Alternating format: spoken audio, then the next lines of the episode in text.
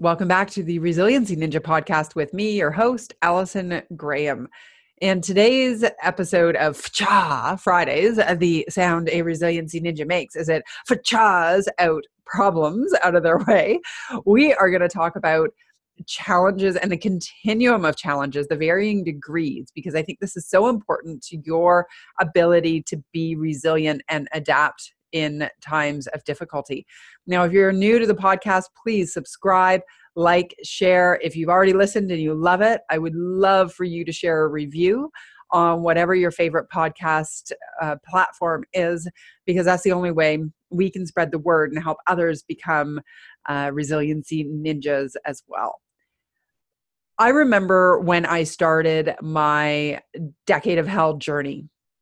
And, you know, back then, uh, everything just it, it, felt like nothing would stop. Like there was a problem after problem after problem as if i was playing like full size game of whack-a-mole you know pl- uh, pushing down one problem just in time for another to erupt and when I first started keynoting and speaking and sharing my book, uh, which if you haven't read it yet, please do. It's uh, Married My Mom, Birthed a Dog, How to Be Resilient When Life Sucks. Uh, that book, when I came out with that, I thought, well, how stressed, let me put that in air quotes, how stressed out was I when I had to learn how to become a resiliency ninja? And I went online and I did what they call a stress test. So, a stress test is uh, essentially all these things that could be going wrong in your life, and they're assigned a numerical value of how difficult they are to deal with them. And so, I went through thinking back to that time in my life. And when I finished it all up, I tallied up my score, and the score was 734. Now, you think, what does that mean? Well, the legend said any score over 330, seek professional help immediately. so uh, it was a tough time, which is why I wrote a book on how to become uh, the resiliency ninja. The thing I don't like about that though is that we call it a stress test. And by default, we bucket everything into stress. As society, it's like we're stressed out. And the truth is, we have stress but on the other opposite end of the spectrum, we have adversity. And the same tools don't work for when you're stressed out and when you have adversity to overcome them. And so I like to actually bucket problems and challenges that you're having into three different buckets stress, obstacles, and adversity. Now, I'm going to explain the difference between these three, but the key is that when you sit down, first thing I'd, I'd, encourage you to do is sit down, write out everything that you're going through, all of the things that seem to be quote unquote stressing you out. Then we look at them and we say, are they a stress? Are they an obstacle? Or is it an adversity? And the reason this is so important is because you need different tools based on each of those buckets. In stress, I hate to tell you, but it's primarily internally driven emotion that is caused by your expectation to do too little with too few resources with in too little time. And by making better decisions, learning how to say no, uh, learning how to prioritize and stop using this great big long to-do list that completely is going to overwhelm you i guarantee you and you know using a different system that we'll talk about in another podcast uh, which is why it's so important to subscribe so you don't miss any of this. Anyhow that when we have that great big long uh, list and priorities and that emotional response to that that's stress. The great thing is we can control that. I can teach you how to overcome that. And usually, my clients, my coaching clients, when they come to me, they're experiencing some sort of overwhelm. Therefore, they are, because overwhelm is generally the byproduct of not being able to deal with stress. Okay. Now we have obstacles. Obstacles are my playground. And when I can help you learn on your own how to assess obstacles, how to remove the emotion from them, and then get really creative about how you find ways to get through them, over them, blow them out of the way, uh, you know, ignore them sometimes is the answer. with those obstacles, you have power. You are in control. They could be internally driven, they could be externally driven. Doesn't matter. They are barriers, hurdles, things to get through. And often that's when, you know, we use that phraseology, you've got to power through. We can power through obstacles. But our third bucket, we cannot power through, and that is adversity. Now, adversity by definition is a catastrophic external event that will forever change the way that you recognize your life.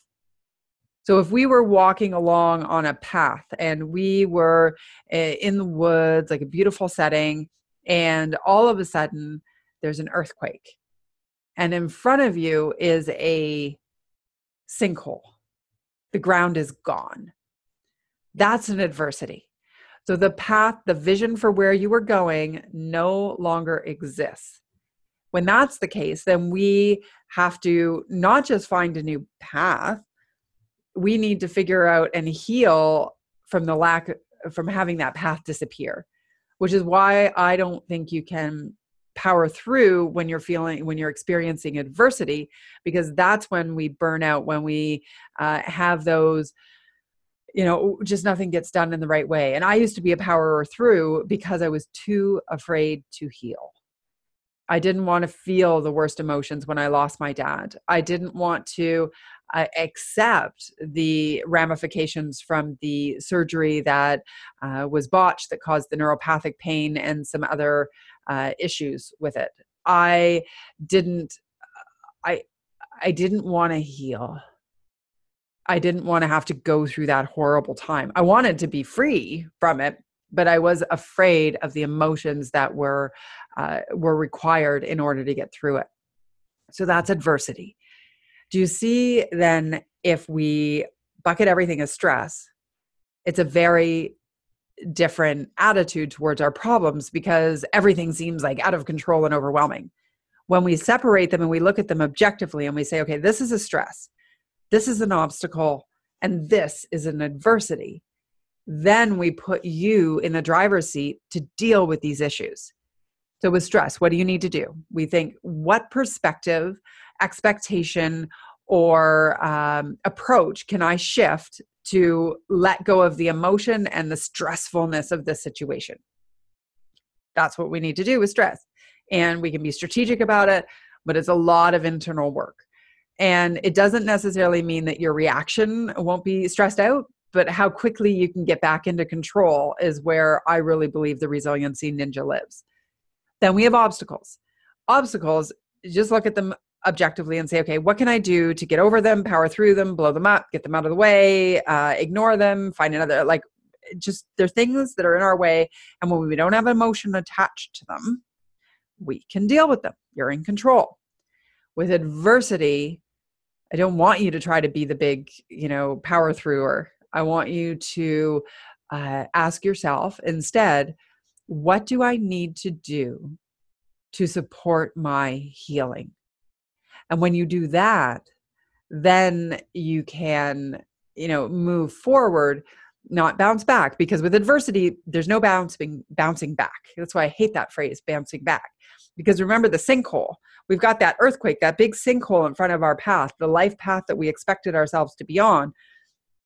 And we've got a uh, like I've never seen a sinkhole or heard of it in the you know the news where a sinkhole that was caused by an earthquake suddenly all of the um, or even just a sinkhole caused by because it was a sinkhole you know that's how it works. You know the ground started to come up and recreated a path. It doesn't work that way. And yet we spend so much of our time when we're going through adversity trying to find our path, finding our way back to the way things used to be.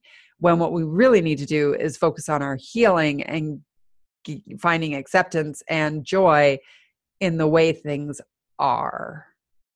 Very different. So please start by writing out all the challenges you face, assess is it stress, obstacles, or adversity? and then figure out what do I need to change with my expectation? What can I do to get through this, around this, over it, under it, blow it up, ignore it, obstacles, those are your playground. That's where you're in control. And adversity, how do you support your healing? I would love to hear from you how you put this into practice in your life. You can catch me always at r-ninja.com. And uh, please, please, pretty please, with a big cherry on top, if you will subscribe, share, and most importantly, leave a review. Let other people know how you are using this information. That would mean the world to me and I would love to uh, have your support. So, thank you. Have an amazing uh, time until the next episode. And until then, please embrace your inner resiliency ninja. This podcast is a part of the C Suite Radio Network. For more top business podcasts, visit c-suiteradio.com.